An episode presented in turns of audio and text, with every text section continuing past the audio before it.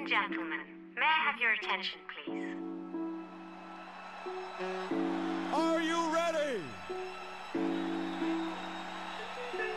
Are you ready? Yo, what up, what up? It's your boy Rabino, And this DJ Erm in the building. and you listening to the Up and Up podcast. Yeah. Wait, what are we doing? I don't know, just listen.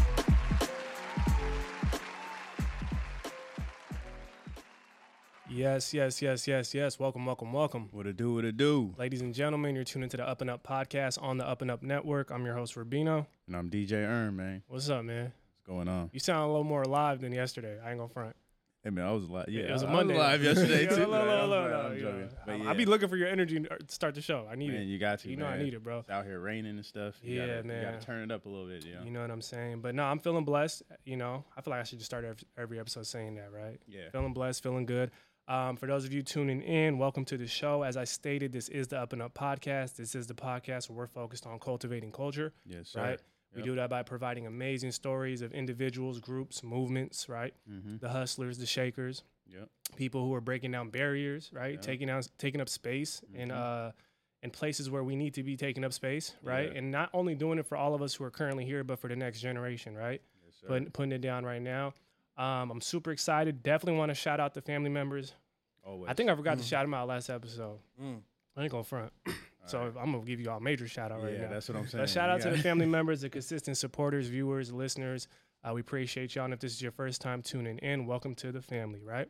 Yep. Um, man, you know how we rock, man. I'm, I'm excited to get things going. Um, you know, we always bring someone up here who has a compelling story to tell. I feel like everybody's story is unique, their journey is unique.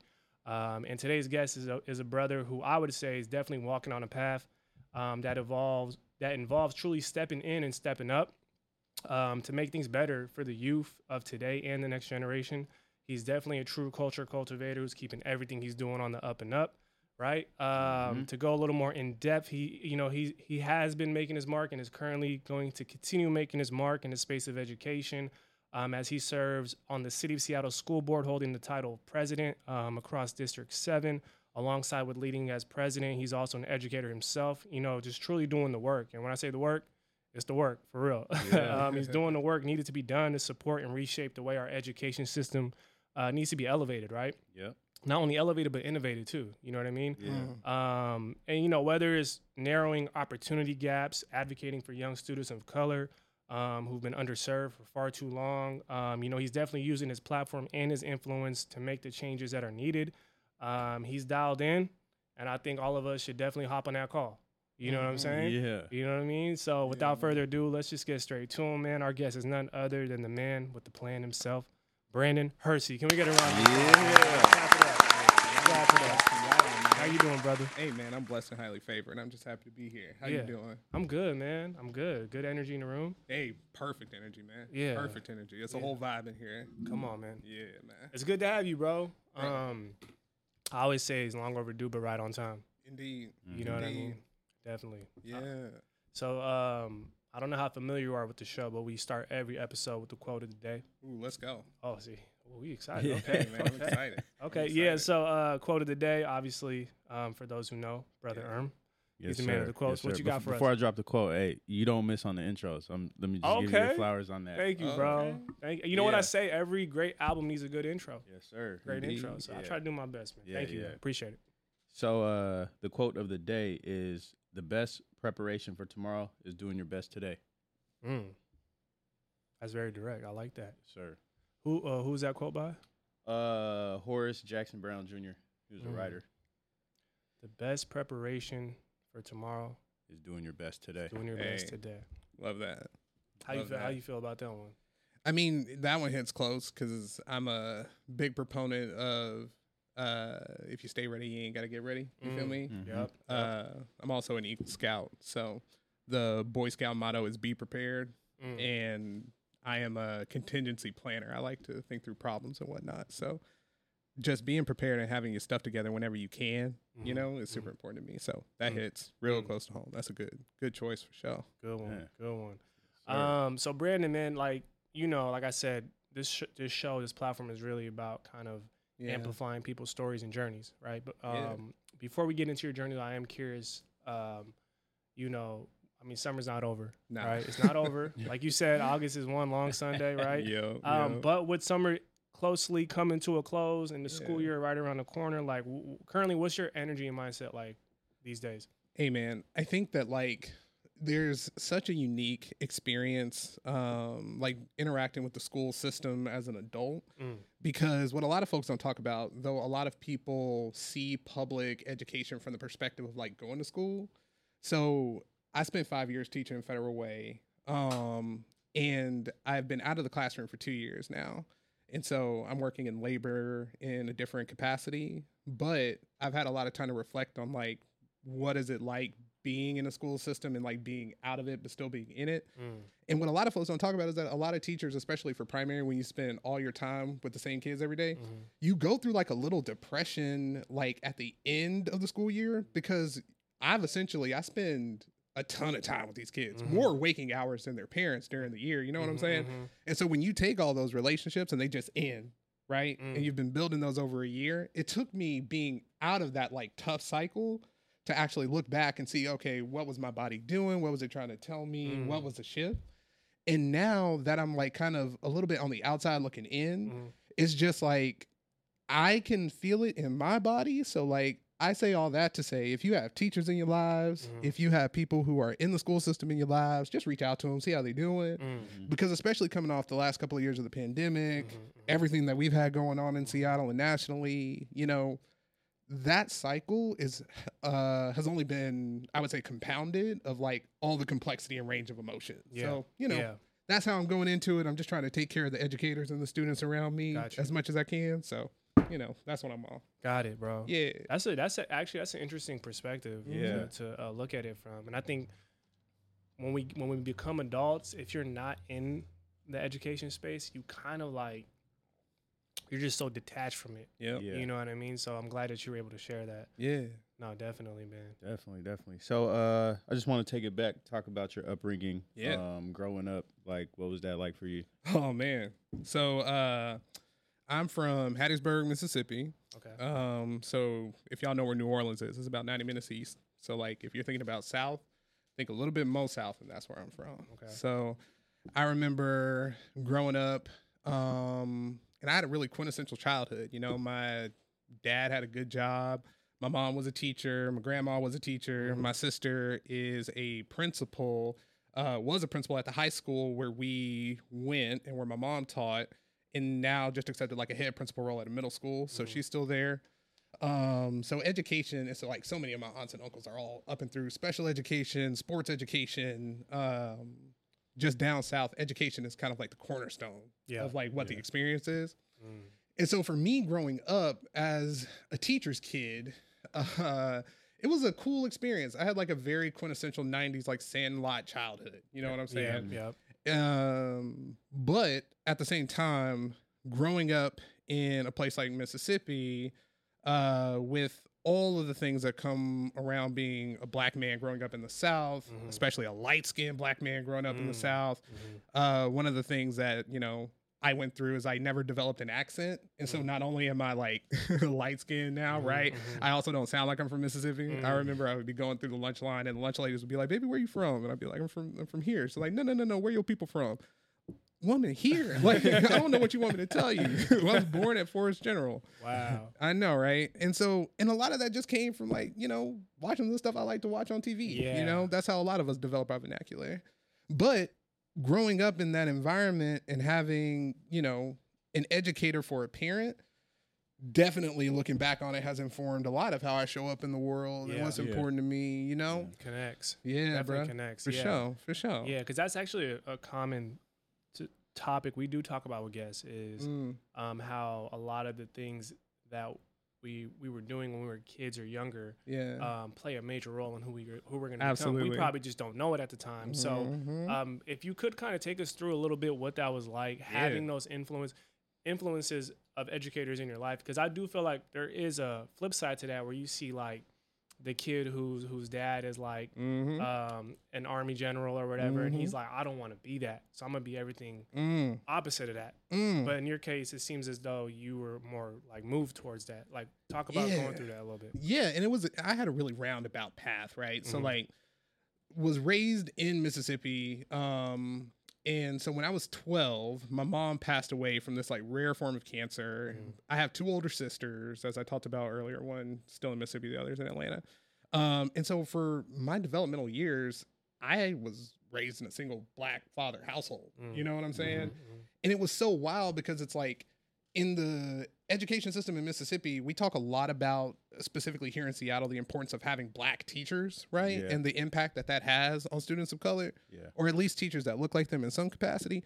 It was kind of weird for me to not have a black teacher growing Yeah. up. So like that's a conversation that when I stepped in here, it was like, oh wow, like the rest of the country don't really know what's going on out here like that. You know what I'm Real saying? Talk, real talk. the reason that it had such an impact on me is because like for a lot of my col not colleagues for a lot of my brothers a lot of my friends and stuff in mississippi Mhm, like losing a parent that would have been game you know mhm. but because i had my dad my family support system but more importantly all the educators that knew my mama Mhm. that wrapped their arms around me and my dad quite Mhm. frankly Mhm, and made sure that i was still on top of my game you Mhm. know. I was straight, right? And to this day, like I still have like folks calling me about what an inspirational like impact my mom had on them as a high schoolers, right? And at this time I must have been like six or 7 Mhm. You know what I'm saying? Yeah. Mhm. Still calling me to this day, hit me up on Facebook saying like your mama had such an impact on me, da da da Mm. da da da. And it's like you I I talk to my ancestors a lot, especially when I'm stressed, Mm, right? I try to think about like, you know, if my Mhm. ancestors could do X, I can definitely do Y. Mm, You feel Yeah. me? Yep. And like that is just a connection that I have with her and a connection that I have with community Mm. that is like become really special to me. Um, and a lot of that is just that energy of caring for community and Mm. like that genuine deep care. Yeah. You know what I'm saying? Because it's like for me, I've moved as far away from my community as I possibly could, Yeah. right? You know what I'm saying? Yeah. And I knew that regardless of where we landed, my fiance is from the area. Um, I wanted to lean in, you know, heart open, full force, because community is what saved my life. Yeah. And it instilled in me a real drive and a real hunger to provide even just a fraction of that experience for somebody else Yeah. That makes is sense. incredibly like important to me. That makes sense. You know, Yeah. you said something that stuck out to me where um having people who care, Mm, like having Mm. people who care, people who are just Mm. like wrapping their arms around you cuz yeah. when I'm thinking about like the young youth who are lost or kind of like just need guidance, Yep. a lot of it stems from neglect or just like really having nobody being on them Exactly. at all, like exactly. giving them any attention. So I think attention and having people actually care Mm, is going to drive you towards where you want to go. You know what I mean? So that's mhm. I'm just glad you put that out there because I think that's an important message. Hey man, it's it's critical. Critical. Yeah, definitely. definitely. So, um, I guess what were like your interests like growing up? Like what were you Yeah. into? I mean, I was into a lot of stuff, man. Like I was really so I was an an artist, right? Um before I actually like started engaging with like more studious approaches, right? Yeah. I grew up in the area uh, blah, blah, blah. I grew up in the era of Toonami, Dragon Ball Z had just dropped. Mm, so yeah. like I'm crushing loose leaf paper. You know what I'm saying? Just trying to get my pen right. Um, but growing up, my interests were like really like I like to build stuff. I love Legos. I love that kind of shit. Oh, excuse me. No, you're good. I You're I love good, that kind of stuff. Free speech, Um, free speech. yeah, yeah, Say what you yeah, yeah. man. anything that could like I can engage with creatively. And like one of the things that you mentioned that I really want to come back to later uh, is like the need to elevate and specifically innovate Mm, in education. mhm. Innovation, we make it to out to be something that is just not right. Like if you look up the definition of innovation, it's just connecting two things that weren't connected before. Mm, Right? It's that simple. wow. And so as I look back on like things that I found interesting in my life, it's been making connections, whether that be through like plastic bricks or through people or through Mhm. concepts for Mm. children in terms of math and reading, right? Yeah. Or even in a policy role now, connecting community with like bureaucracy, Mhm. connecting like ideas with like action. That's that's kind of what I've always been interested in, you Mm. know. Yeah. Um, and that's led me to a lot of different places. You know what I'm saying? So I'm I'm excited to dive more into it. Yeah. Yeah. No, that's that's real. Well, speaking of diving into it, I definitely want to just kind of dive into um, the space of education Yeah. cur- currently, you know, and Yeah. um, I actually did read in an interview that you did, um, and I quote, you stated, um, In the classroom, I have learned the profound effect that leadership and policy founded in equity can have on students, and the students in our district need curriculum that reflects their culture, identity, and lived experiences. Come on. Now, um, it sounds very like straightforward when you hear it, but I think there's a lot to unpack there. Um, yeah. So, from your perspective, like, like how do you see that as a challenge from your role in trying to like execute that in today's current education system because it's needed. it's critical, man. Yeah. And I think that like one of the so I have a very unique perspective of being like from the South, living here. Um, I've lived spent some time working in DC as well, and so I've seen a lot of different markets and like the ways that specifically Black folks engage with systems and are oppressed by systems in those markets are also very different, but they are also familiar at the same time.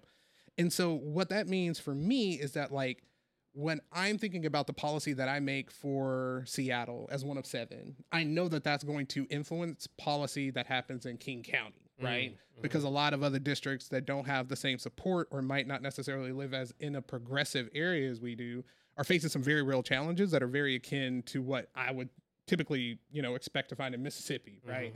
And so we really have to take the national conversation into account because a lot of liberal policy that we see implemented, $15 minimum wage, so many other things that are becoming, you know, just now conversations that our people are having, you know, to the east of us, all started here. Mm. And so every decision that the school district makes, that the city makes, that the government makes, blah, blah, blah, blah, has impacts that are far reaching beyond Seattle and beyond King County because of our influence, right? Mm-hmm, and so when I'm having those conversations, I not only need to, you know, go hard for the kids in Seattle, but also understand the impacts that, you know, that brings for everybody else. Yeah. when we talk about culturally competent curriculum, we are having the exact opposite conversation that they are currently having in Florida, where they are trying to you know, basically convince or reject the fact that uh, slavery was an oppressive system Yeah. that tortured, you know, black folks Yeah. and Yeah. brown folks for 400 years, right? Yeah. Whereas the conversation that we're having here is like this curriculum does not go far enough in terms or far at all in any way, shape, or form in terms of honoring and celebrating the diversity of culture that we have, specifically in the place part of the city where I live, the Mhm. South End, Mhm. where we're all on top of each other. You know what I'm Mhm. saying? Mhm. Yeah. And so as we try to like thread that needle, one of the things that I really appreciated about what you said is like it just sounds straightforward. I think a lot of politicians like try to implant jargon and like all of this, that, and the other in what they share in terms of their communication. Mhm. And like because I know that the impact of what we say here in Seattle is so far reaching, I try to make it as plain as possible. Yep. One of the biggest things I learned in the Obama administration was put everything as bluntly and as clearly as you can so that everybody has access to it, regardless of where they might live, what their education level might Yep. be, their background, X, Y, and Z. Yeah. And so I think that until, you know, we start looking and taking an opportunity to have these conversations more plainly, we don't create as much access as we could for everybody and it's a missed opportunity for Yeah. us. Yeah. Yeah. Yeah. No, definitely. Man, yeah, no, that's dope. Um, I mean, it goes back to you saying, uh, like connecting things. Yeah, man. because it's like you know, half of the time, like we might read something and be like, "What does that mean?" But, Right. like, the, you know, the fact that you kind of put it bluntly, it's like, okay, you know, it's kind of dope that Yeah. like, Yeah. a lot of people could have access to that and be like, okay, yep, I could just.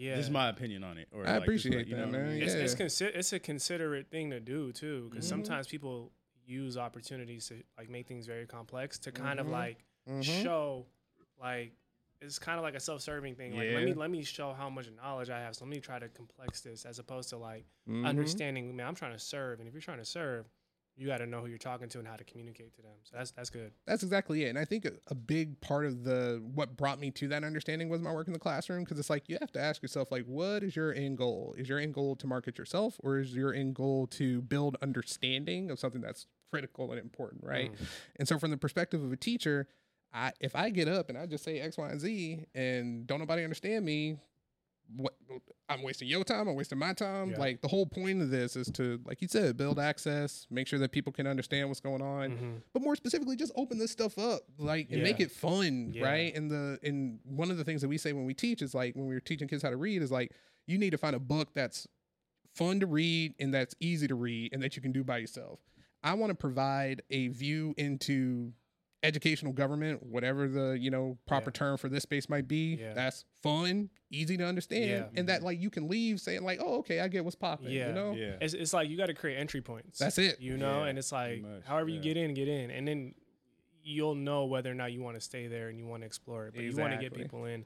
Um, just to kind of dive a little more into kind of just the work you do, Yeah. um, and on that level that you're at now, um, we all know everybody in this room can honestly say like change isn't a one man or woman show or job. Mm. Like it's a collective effort. There's a lot of Mhm. collaboration that goes into it Oh my so from God. from your perspective like take us through what it's like to to collaborate communicate and try to get on the same page with other decision makers because you're a decision maker but there's also other decision makers like Mhm. what is that like because i think the average person just may look at you and see the title of president and be like yo Yeah. make something happen but like, Yeah, like yeah, what is yeah. that like for That's you it, man. It, man, bro, school board is wild. School board is absolutely wild because it's like you know you you you're on the outside of it and you're looking at it's like oh school board is like where all the decisions get made. That's not how it worked at all.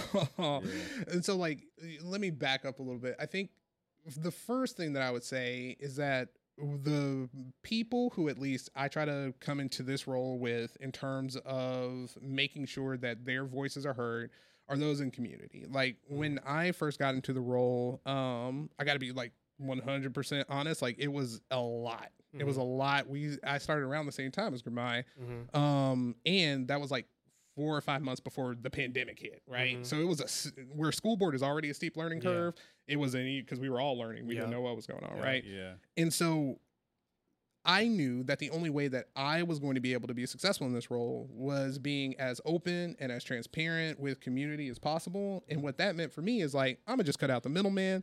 I'm not gonna go to community and say, like, I'm gonna be your representative. I'm gonna just bring you with me, right? Mm. Because it's like me not being from here and like, let's be 100%, you know, I'm gonna keep it a buck yeah like y'all know the legacy black Seattle community. Like Mhm. there is a very strong theory of change, Mhm. and I was a nobody that nobody asked for, nobody Mhm. sent, da da da da.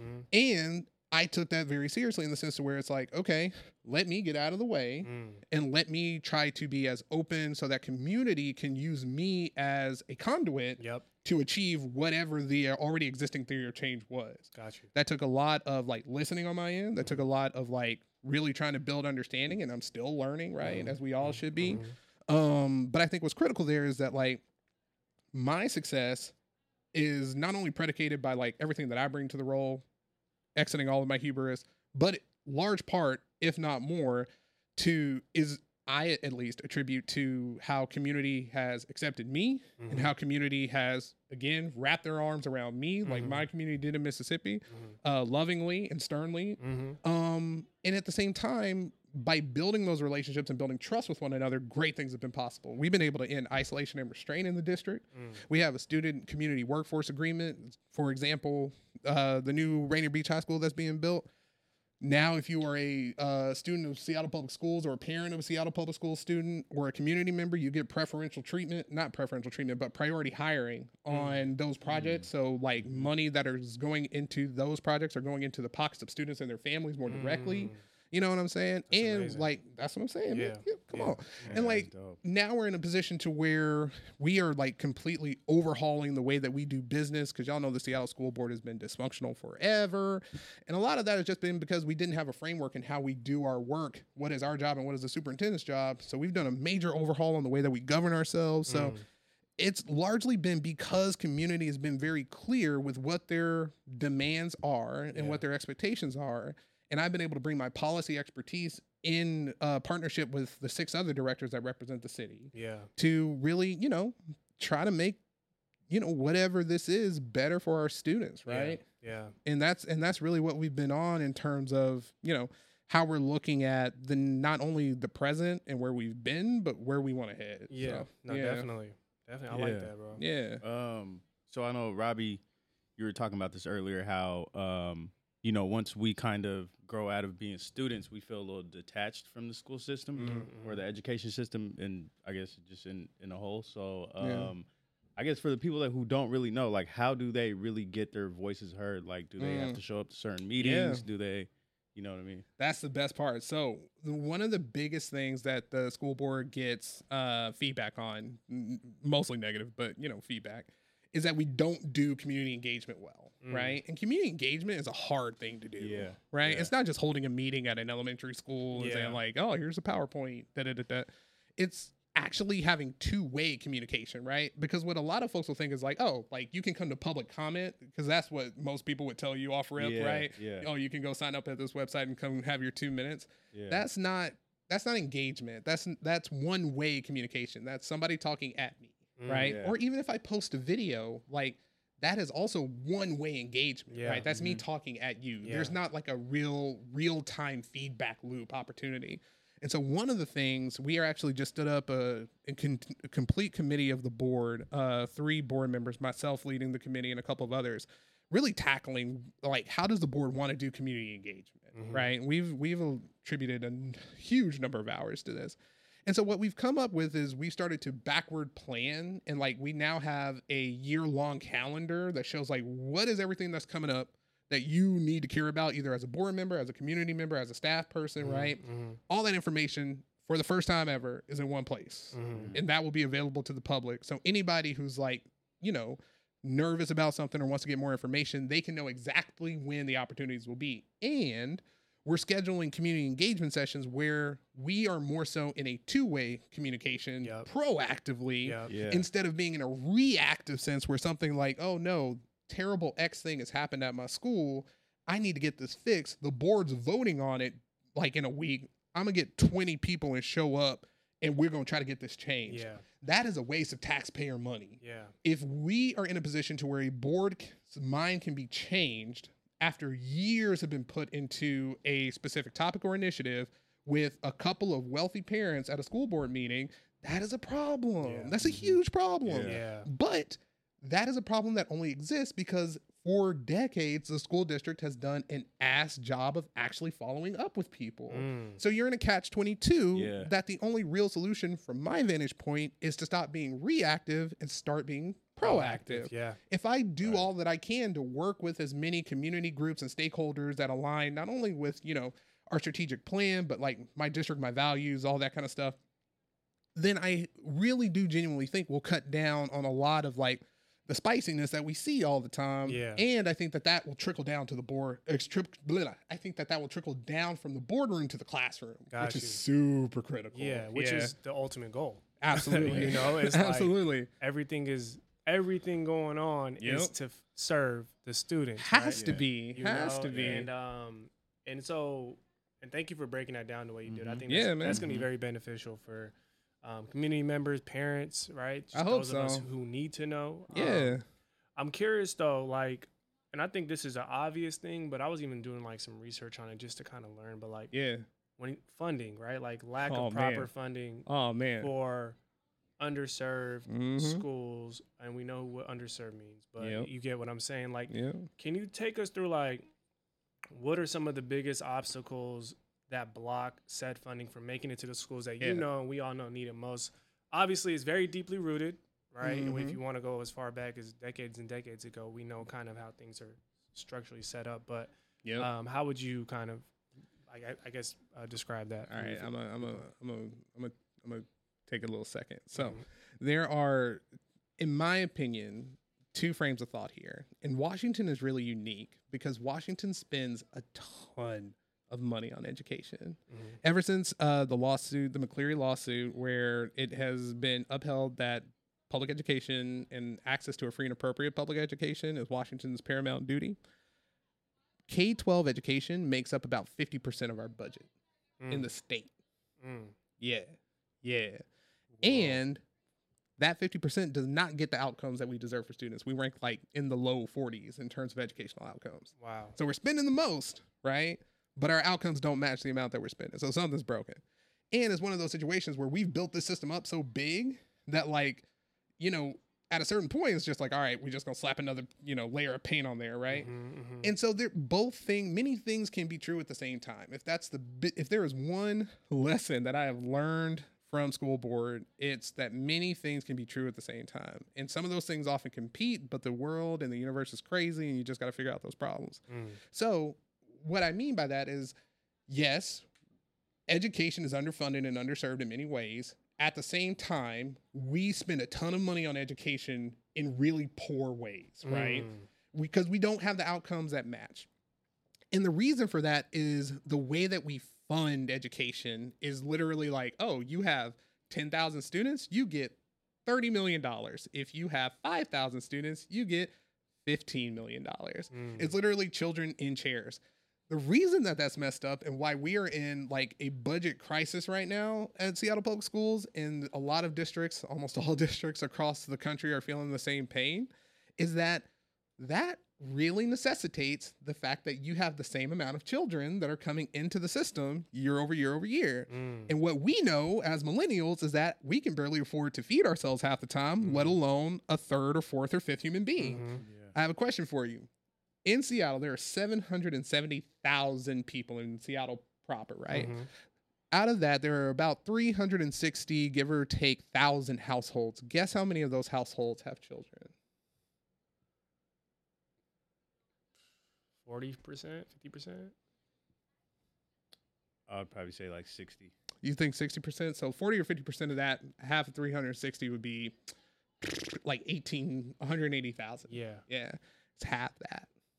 Only 64,000 households in Seattle Public Schools or in the Seattle city have children in them. Wow. Wow. Our median age is 35.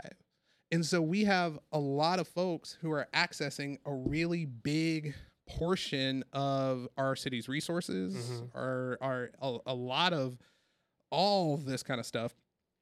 And how we balance the opinions of folks um, who interact with our system Mhm. and how we build uh, kind of an engagement model, so to say, with our community has to be different because it's like we're not just communicating with parents and families, we have to be communicating with the entire city, Yep. right? Yep. So when we're talking about funding and most of our folks being millennials, the reason that we have to get those folks engaged is because if we're not having children, we're seeing that there is a decline in the birth rate, Yeah, for sure. right? Definitely. And so now we've got an entire system that's been built on in a certain amount of students, and those students are just not being born. Mm. And so there's less kids matriculating into the system. Yeah. And so in order to right size, that means that we have to make cuts, you know? Wow. And so that's why the way that we fund schools by a per pupil model is so broken Mm. because it depends on there being a consistent amount of students coming into the system on an annual basis Wow. and the economic crisis that we're in has has really changed that in a significant way Wow. See, you don't, the average person doesn't think That's things are connected, but everything's interconnected. Has to be yeah Everything's man interconnected. it is and when you break it down like that, it, it makes sense why everybody should care. Yeah, you know what I mean? whether you have kids or not Exactly. whether you, know? have kids or not yeah and and really it's like I, I do think people genuinely care it's just that we as a system seattle public schools don't know how to communicate with folks who are 35 right mm-hmm. we communicate with children and then we communicate with parents and there's a big middle the vast majority of our city is in the middle and we're not talking to those people at all Mm, yeah, mm. Yeah, I think I think it it got to be a. I mean, based, based on what you're telling us, I feel like it has to be proactive from the community as well. yeah Like I shouldn't wait till I have kids to try to make an impact on the education system. You know? absolutely Yeah. Absolutely. We need folks, volunteers, teachers. Like, we need people just to come engage with us, see what's popping, see what's going on. Let us figure out how we can work together on stuff, you know? And that's really what I think the heart of a lot of our leaderships are at this point is like, how do we get folks engaged that might not necessarily directly uh, engage with the system on a day to day basis? Yeah. You know? You know, um, Wow. this is an amazing conversation, and I think um, yeah. because I think there's a lot of people who matter in these situations. So obviously, students matter. Yep. Um, I do kind of want to touch on teachers, right? Yo, oh my God, Um, yes. So it's funny. Uh, shout out my boy Khalil. He's, Yeah. uh, he's out there in Atlanta. He's a te- he's a teacher. I okay. texted him. I was like, "Yo, I'm about to have the school board president. I need I need to know from a teacher's perspective, like what Yo. what matters to you." So he sent me some stuff that he wanted to kind of just touch on, and Ooh, it let's was go. Um, Yo, so- thank you, Khalil. If you're Yeah. watching, thank you for being a teacher, bro. Yeah, yeah, for sure, for sure. My Shout out. nephew goes to school in Atlanta Public Schools, so Okay. Yeah. Yeah. So um, he really just wanted to touch on kind of adequate resources for teachers yeah, to run their classrooms. Um, Yeah. Some of the things he talked talked about was how some teachers have to break their own pockets and make sacrifices to, Absolutely. to make things happen. And obviously, me being a student at one point, I didn't, you, I would never have thought. Mm-hmm. You know, I thought they were good. Like I thought they had every, you know, you know what I'm saying. Um, Another thing he also said was like, Yeah. so often teachers have to be everything Right, for their students, Come whether it be with it. mental health, Mhm. serve, uh, providing Mhm. mental health guidance and things of that nature. So like, um, let's just talk about teachers and how we can support them. And I think you can definitely share that with people. Yeah, man. And so like there are so many ways, and this is one of the things um, that I mean by like engaging people in community who might not necessarily have kids in this, because teachers need to be taken care of, right? Mm-hmm. And I'm in a really tough spot because I am a teacher. I'm also a policymaker, and so like that puts me in a really challenging position because again, many things can be true. Do mm-hmm. I want to pay teachers as much as possible? Mm-hmm. Yes. Do we have the money to do that? No, right? I'm gonna make that choice and like take it on to me to like, you know, try to figure out how do we thread that needle down the line. Mhm. That's not an ideal means of governing, right? But Yeah. we're in a crisis, and when you're in crisis, you got to do what you got to do to protect your people, right? Mhm. And so, all that being said, I think one of the things that I was thankful for, and this is by no means enough, but it's just one example of like how folks could engage with this idea of like how to support teachers, is before um when I started teaching in Federal Way, mm-hmm. uh, we had an agreement where like we could get reimbursed for like a couple hundred bucks of like classroom supplies. All right, cool.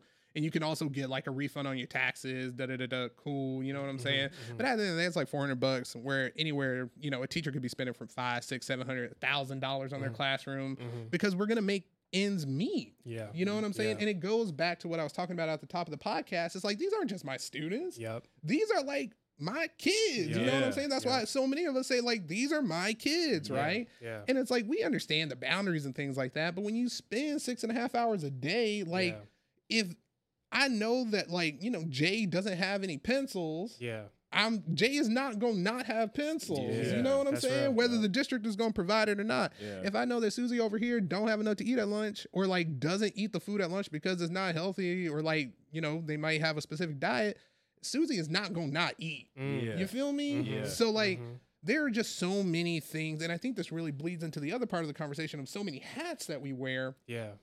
You know, that was one of the things that really led me to quite frankly burn out on education Mm. because, you know, for the five years that I was in teaching in Federal Way, I was the only black man in my building, Mm. serving 540 mostly black and brown students who used to be Seattle residents who Mm-hmm. got priced out into Federal Way to the Part 16 apartments, if you want to keep it a buck, Mhm. because those are affordable, right? Mhm. And so the school that I taught at went from being 180 white kids to like 450 black kids Mm. over the course of a summer and grew to 540 kids by the time I left. You know what I'm saying? And you can imagine that happening in a year, me being the first black teacher there. Yeah. I went around my first year, asked, you know, are y'all excited for Black History Month? Me being geeked, thinking like, you know, we're Yeah. finna get in. Yeah. They looked at me like I was crazy. They ain't never heard of it before. And so, like, when we're talking about how do we support teachers, all the hats that we wear, for me in my classroom, I was like therapist, like bank account, Mhm. like, you know, parent sometimes in, in many respects. In collaboration with their biological parents, you know what I'm saying? yeah. And that was the type of community that we built. And because their parents knew that I had their kids back Yeah. fully that like we could get to a place to where we had a familial relationship Yeah. i could be honest with them about like you know how things are going in the classroom and that built trust for them to know that like i'm Yeah. going to get their kid to where they need to be or as far as i could get them by the end of the year Mm.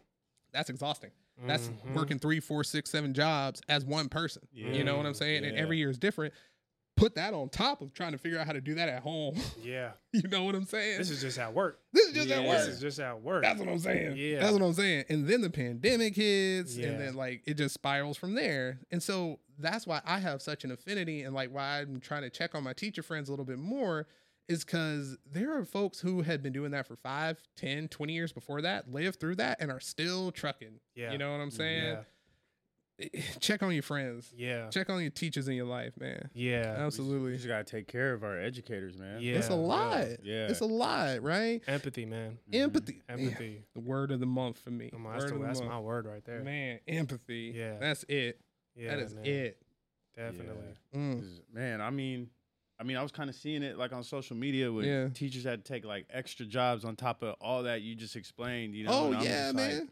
I'm like, man, like, how do how it, it's kind of weird. You just sit there and you're just like, Yeah. I can't believe this is happening, or like somebody's No. letting this happen that could have the means to kind of like support these teachers and support the whole system. You know what I mean? So, Absolutely. Absolutely. And we pay teachers like decently well in Washington. It's nowhere near enough. Yeah. But like even for me starting out, right? And this was before we had some epic pay raises over the course of the past like few years, specifically in federal way. Mhm. When I first started teaching, I was making probably forty-eight thousand dollars a year, Mhm. and that was taking a pay cut from my job with the Obama administration in Yeah. DC. hmm I was still making more than my sister, who had who was a teacher, had nine years of experience, two master's degree, and a specialist degree, Mm. making you know less than forty eight thousand dollars a year in Mississippi. Yeah. you feel me? Yeah. Yeah. And so when we're thinking about like you know all of the hats that folks wear, all of the responsibilities that they have, and like how w- even we in Seattle are still not where we need to be,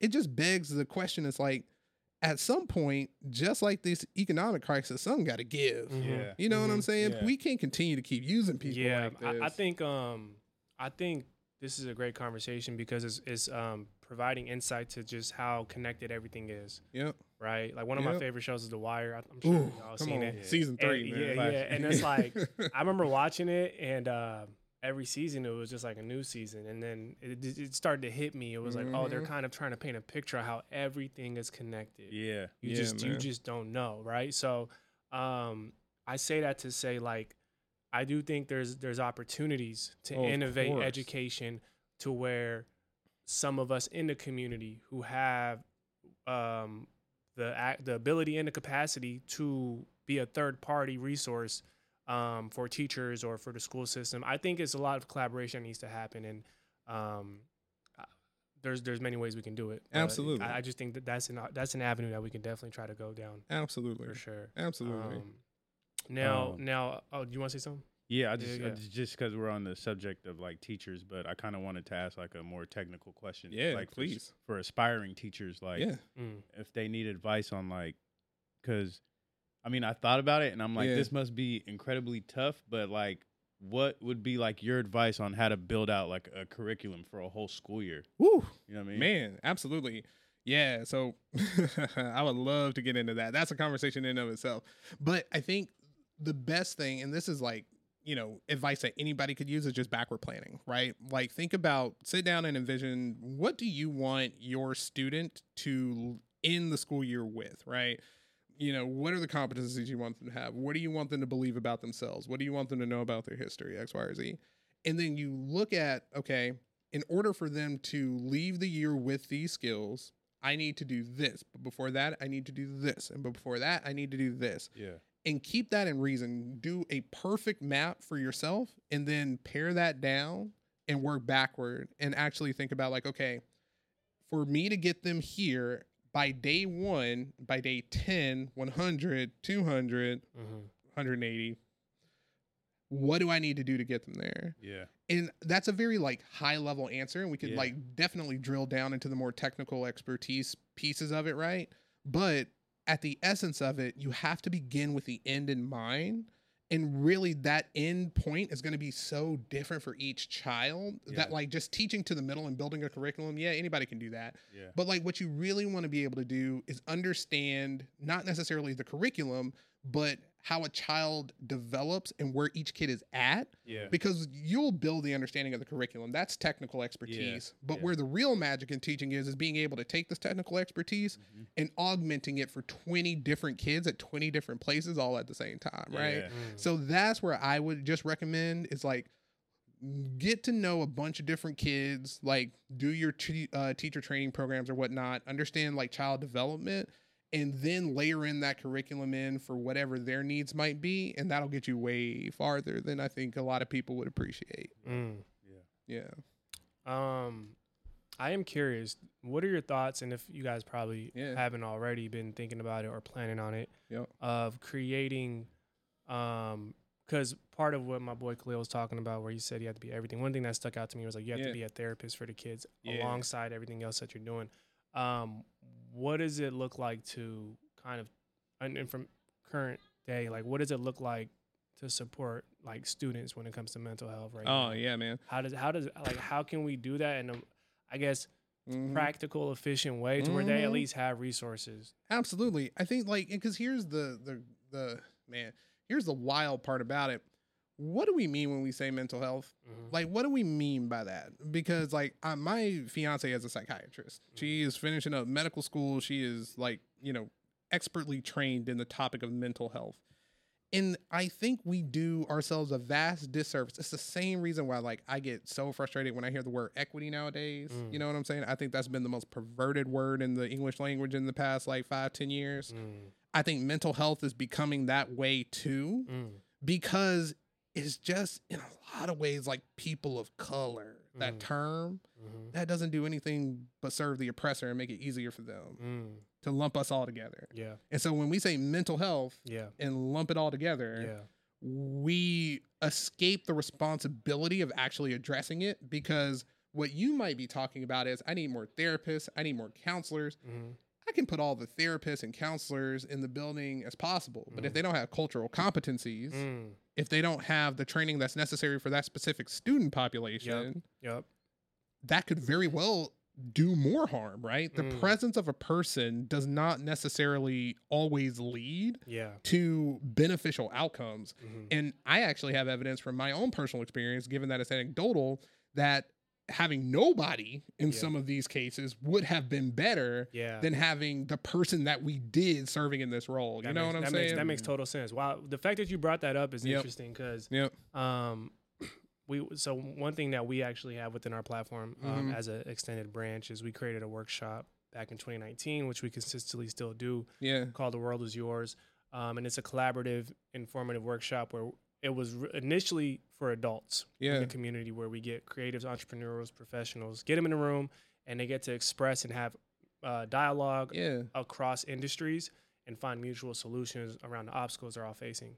So we took this same model and we tried it with the youth. We tried it at different high schools, and it was just like you could see the effect it had on them Yep. to just get a different resource. Like like you said, sometimes it's not just bringing a therapist to come Right. talk to. Them. It's like yo, bringing a third party that can serve their mental health in a different way. Maybe like getting them excited about things or maybe pouring into them or empowering them to speak life into the dreams and stuff that they want to work on or they are already are working on. So I just say that to say I'm glad you brought up the fact that it's not like a a monolith approach. No. It's like you can mental health can be addressed in so many different ways. And I think that's a conversation that needs to be had for sure. Absolutely. Yeah. And I think a big answer to that is like, how do we break down the barrier? And like going to your point about it all being interconnected, Mhm. we need a single payer healthcare system. You know what I'm Mm-hmm. saying? Like, how do we break down the barriers? Because like student mental health is so wide. One person could be experiencing anxiety and depression, mental health issue. Another person could be experiencing undiagnosed ADHD, mental health issue. Mhm. The support that we would give this person cannot be the same support that we give this person. Mhm. So really what the answer is there is like how do we have a healthcare system where everybody has access and you can just get what you need. Yeah. You know what I'm saying? Yeah. And by us having this conversation and like only like ha- thinking that the solution is to provide what we understand at a surface level of like what benefits mental health. Okay, counselors, yes, sure, 100% agree. When Mhm. done really well, counseling is great. Mhm. However, what would be better is if we put our energy and efficacy into actually getting a healthcare system that benefits everybody, but especially children and Mm. especially black and brown children Yeah. and those who are furthest away from economic and educational justice, Yeah. right? And build that system in their interest. Yeah. Yeah. Yeah. That's real. That's real. Wow. Yep. So, um, kind of want to ask a more personal question. Yeah. As far as like how, what was the path you took to become the president of the school school board? You know what I mean? Like, what was that whole process? yeah, that, so that's wild. Um, it, it- it's an interesting process. So there's only seven of us, and so we we essentially decide, you know, after uh, the elections happen every other year. So it's like a two year cycle before we have like a brand new board. Um, but our appointments are four. You decide who's going to be the president, and it's you know there are lots of different people bring lots of different things to the role, right? Yeah. And so thinking about I I got the opportunity in my 3 years as president to see or rather in my 3 years on the board before stepping into the presidency. Uh, actually how long was I on the board? Yes, we'll figure out the numbers later. I, I got to see three different presidents operate. Mm. Learned good things and bad things from all of them. You know, we're all human, and I'm Yeah. sure that future presidents will learn good things and bad things about me. Um, but what I wanted to bring to this role and how I ascended here was a bringing community along, Yeah. Mhm. right? B keeping it a buck Mhm. as much as I could, Yeah. right? Yeah.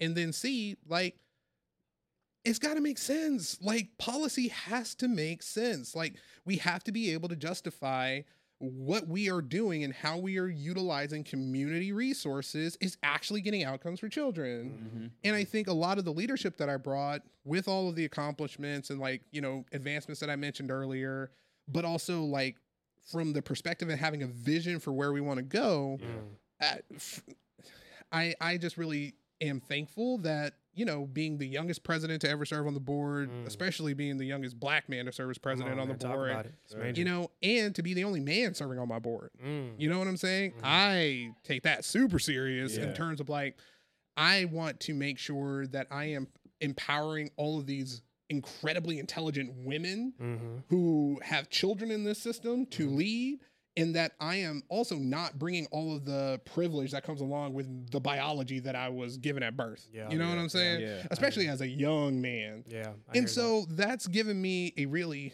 narrow tightrope to walk. And I feel as though I've done it effectively, you know? And I like I said, I'm always in the mindset of continuous improvement Mhm. but the the pathway to get here has just been one of like building trust and relationships and like just showing people that like no like i'm not in this for ascension like i'm not looking for any other Yeah. gig like Yeah. i just really want to be a good school board director because my mom and my daddy taught me that like community is important you're supposed to give back Yeah. and i have a skill set and expertise that not a whole lot of folks in my community have Yeah, right Yeah. Yeah. there was only one teacher on the board before i got on and she was the one stepping down that i stepped into her place you Mm. know Yeah. all respect to my mentor and the giant that came before me, Mhm. uh, former school board president Betty Patu. Mhm.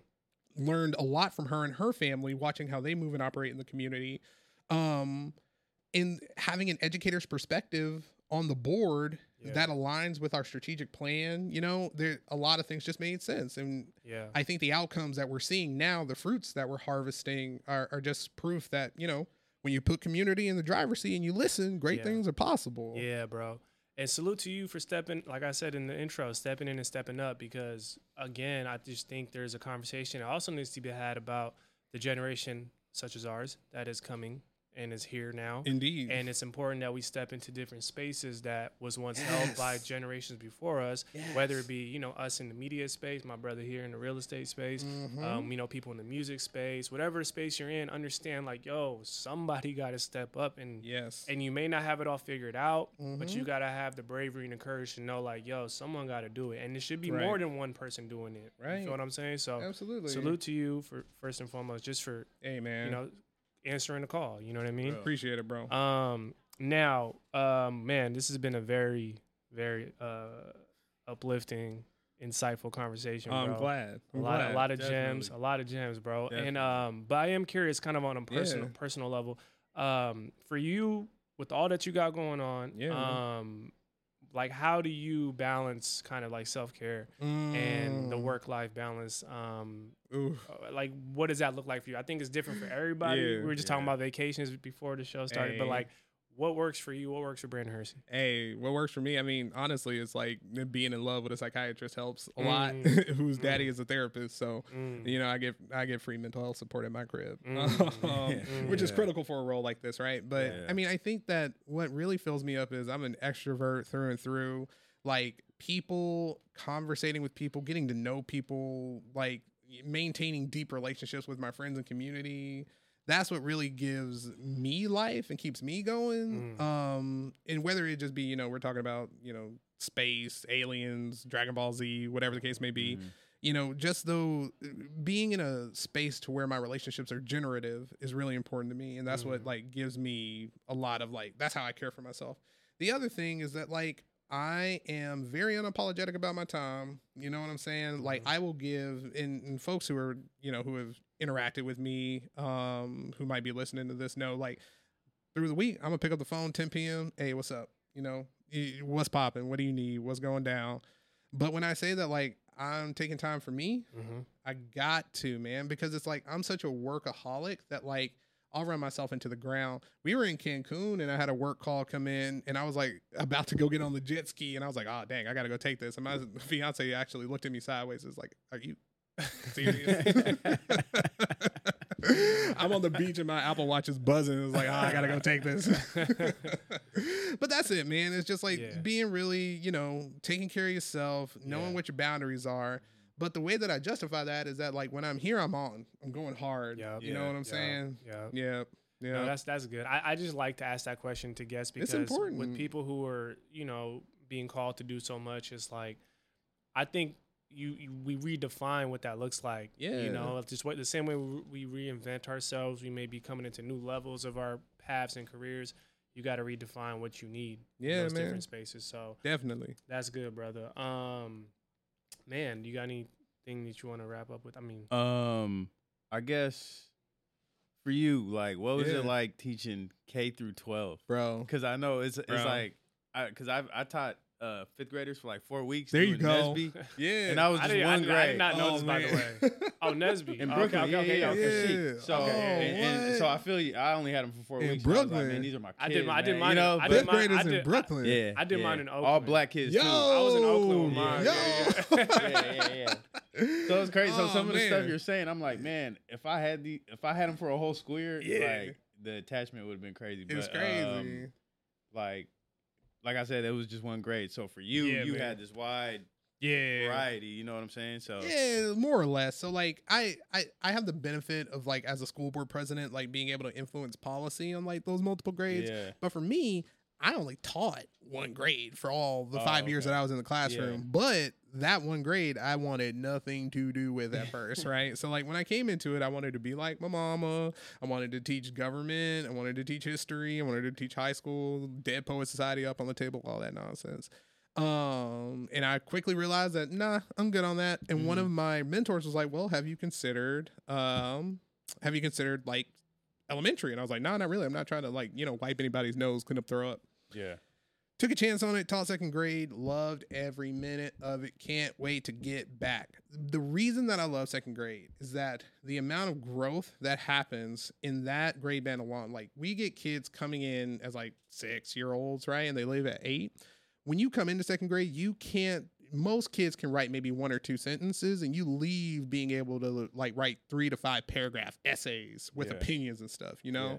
And so that ramp up is just intense. Yeah. And like, that's what I like. I like the intensity of the ramp up. yeah, And I think that like specifically for um like seven and eight year olds, they're at that age where everything is still magic, Yeah, right? Before they get cell phones, before they end up in third grade, fifth grade, all that kind of stuff, yeah. and they really feel like what the world is. yeah, I feel like if you can have an influence on a kid's like worldview at that point, yep.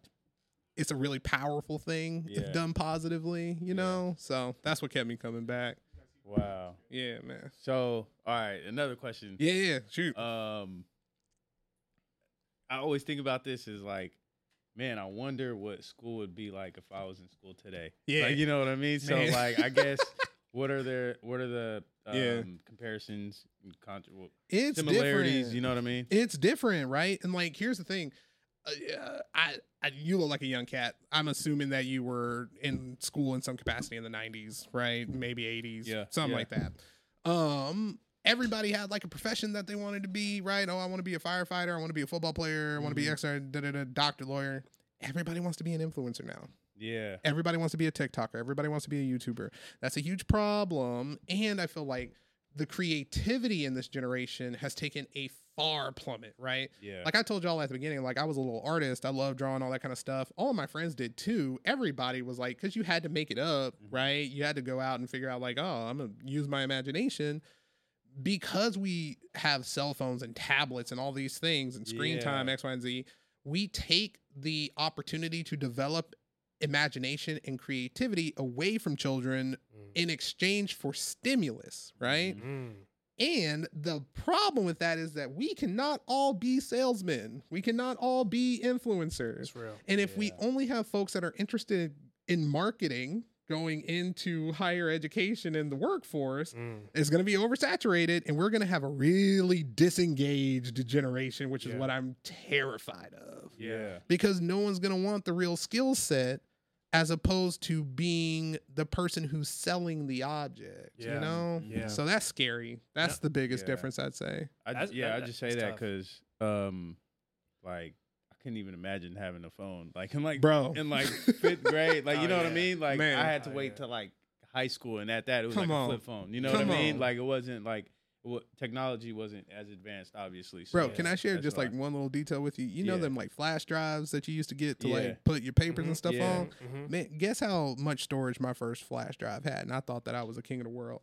32 megabytes. Oh my god. Damn. And that was like a $40 flash drive, you know what I'm saying? Damn. And now kids are walking around with tablets that got, you know, terabytes and stuff in them, you know. It's They, crazy. don't, they don't need quick. all that, man. Man, I- what you doing with that? Hey, someone Yeah. got to say they don't need all that stuff. Man. remember I'm, the I'm, I'm, I'm, I'm, man. I'm all for the the uh, the advancement of technology. Yes. You know, I got a theory about it, technology advancement. I do think Ooh. It, it's kind of devolving us yes. as much as Yeah. people think it's evolving us. Yep. But that's a whole nother podcast. Man. But Yo. Yeah. yeah, Yo. y'all, y'all started something. I just My wanted bad. to touch on that guy. You know, I Great couldn't- questions. Yeah, I had to. Great questions. Um, I mean, Yeah, Brandon, man, we, we just appreciate you for being here first and foremost. Thank you for the take- invitation, taking man. the time. Um, you definitely have been sharing a lot of valuable um, information and just you know wisdom, you know, from your experiences. Um, but before we get you out of here, yeah. definitely want to uh, ask uh, Yes. what what what excites you for the future? Um, Yeah. whether near, long term, um, like what are some things that when you when you just look out, when you gaze out, what is it? What is it? What excites you? I want to be really thoughtful about this. So give me give me just a second. You're good. problem. Future's bright. It's bright, man. There's so on. many ways that we can go. what excites me about the future is how particularly like Gen Z is just like through with it. You know what I'm Mm. saying? Like I say that in the same tongue as saying like, oh, everybody wants to be influencers, da da da da. But really engaging with kids who are in their teens right now and the conversations and the emotional empathy and intelligence that they possess Mm. Is light years above where I was at that age. Oh, I was still very much so a child, right? Mhm. And so when you think, and I used to tell this to folks all the time, like when I started teaching, all of my kids were eight. The only president they had ever known was a black man. Mhm. Like there's just so much context. I don't care where you're from. That builds really strong context to see what people could and could not be. I think seeing that swing to the presidency that we had previously has really forced uh, so many kids in so many places, not to mention the pandemic, the financial crisis, all this, that, and the other, has really forced them to develop an emotional intelligence that is well beyond their years, right? Mm. And so what excites me and what gives me hope for the future is that like those are eventually when the boomers decide that like, yo, I've had enough, right? Mhm. I'm really excited for Gen Z, even more so than millennials. Speaking mm. as a proud millennial, Yeah. I just learned that I'm like cheugy like a year ago. I don't know if y'all have heard that word. I'm more excited for like millennials to just kind of get out the way too, because like the young kids, the Gen Z kids that are running in a lot of places across the country, they're bringing the fire Yep. in a really significant way. That's Yeah. really exciting, right? Yeah. And it, yeah, a lot of it is like far left, and I'm down with it. You know what I'm saying? But it's like the fact that they're having those conversations and they have the courage to do that. Yeah. And regardless of where you're growing up, almost all children under the age of 24 accept that climate change is a thing, Mm. right? Mm. Almost all, you know, children under the age of 24 accept that like this country is built on really oppressive like systems Yeah. that, you know, hold black and brown Yeah. people down, right? very Yeah. transparent. Very transparent Yeah. and will be quick to hold you accountable, right? Yeah. Mm-hmm. So I think that there's somewhere in the middle between like cancel culture and like comfort culture, Yeah. right? I think in many ways we've swung far past and now we're coming back to the middle. But I'm not one to like really, you know, try to like, you know, put cancel culture down, Yeah. right? Yeah. Yeah. Because that's oppression of freedom of speech at its finest. Yeah. You know what I'm saying? No, and sure. so like we need to be holding each other I, accountable. that's what I get from it. I, I- you know, they call it cancel culture, but Right. a lot of times it's accountability, and when you're Yeah. being accountable, then you got to be intentional about what you're being accountable about. You can't just That's it. cancel people. Like be specific about why you're trying to hold someone accountable. Because a lot of Mhm. times, if uh, accountability means you care, and Right. If you Yeah. care, you're gonna have specifics on why you want to hold someone accountable. Mhm. Not just cancel them because you hate their song and in their song they said something That's it. or Yeah. you know what I mean? or they tweeted something in 2009 and now you're like I don't know. That's You know, it. That's, That's how it. that's how it is nowadays. But um, okay, yeah, no, it's exciting stuff. I, Yeah, I like. I like how you I like how you um describe that. Okay, last question for you, brother, before we get you out of here. Let's get you- it. Let's get it. you're Let's get it. Um, we ask every guest this question. Yeah. So if you can, what's one word to describe what keeps you on the up and up and why? Inspiration. Mm. Inspiration. I, I I do a lot of like self reflecting and like you know trying to really. I I really want to do the work of like I am. Uh, I said I can't even get the words out. Like I care a lot about how I show up for other people. Mhm. Um, and I found that like when I am inspired, I show up for people like as the best version of myself. Mm. And so that's what I like. And the way that I become inspired is I try to stay well, well read. I try to stay knowledgeable. I try to stay up as much as I can, Mhm. and like finding new ways to innovate, new connections to make. That's what keeps me inspired, and Mm. that's what helps me show up as much as I can, Mhm. as much as I do for my community. Mm. Right. So it, specifically on the up and up, yeah, inspiration is the is the word for me. I love it. Yeah, I love it. That's a Yeah. great word. Yeah. Well, speaking of inspiration, um, if you've listened, watched, or whatever, consumed this episode and you're not inspired, you're tripping. Hey, Run it back. Run it back Come for on, sure. Uh, but Brandon, man, again, we want to thank you Hey. uh, for being for being Much here. love. We wish you much success moving forward with everything you got going on, everything you're gonna do. This will not be the last time we connect because Oh, we got yeah. some things we could definitely connect on. Yes, sir. Um, but yeah, man, you got success. You got support with us here at the Up and Up always. And with that being said, it's safe to say Brandon Hersey is officially a member of the Up and Up. Can we get a round of applause? Yeah. I graduated. Let's go. Come on. Let's go. You, brother. Hey. Thank you so much, bro. Appreciate y'all, bro. Seriously, seriously. Great questions, man. Yo, what up? It's Rubino. And this DJ Erm. We hope you enjoyed that episode and that now you have a better understanding of what it means to live life on the up and up. To continue supporting the podcast and the entire Up and Up movement, be sure to rate, review, like, and subscribe. As well as follow us at underscore the up and up on all social media platforms to stay connected with everything the up and up has coming your way. Thanks for listening, and until the next one.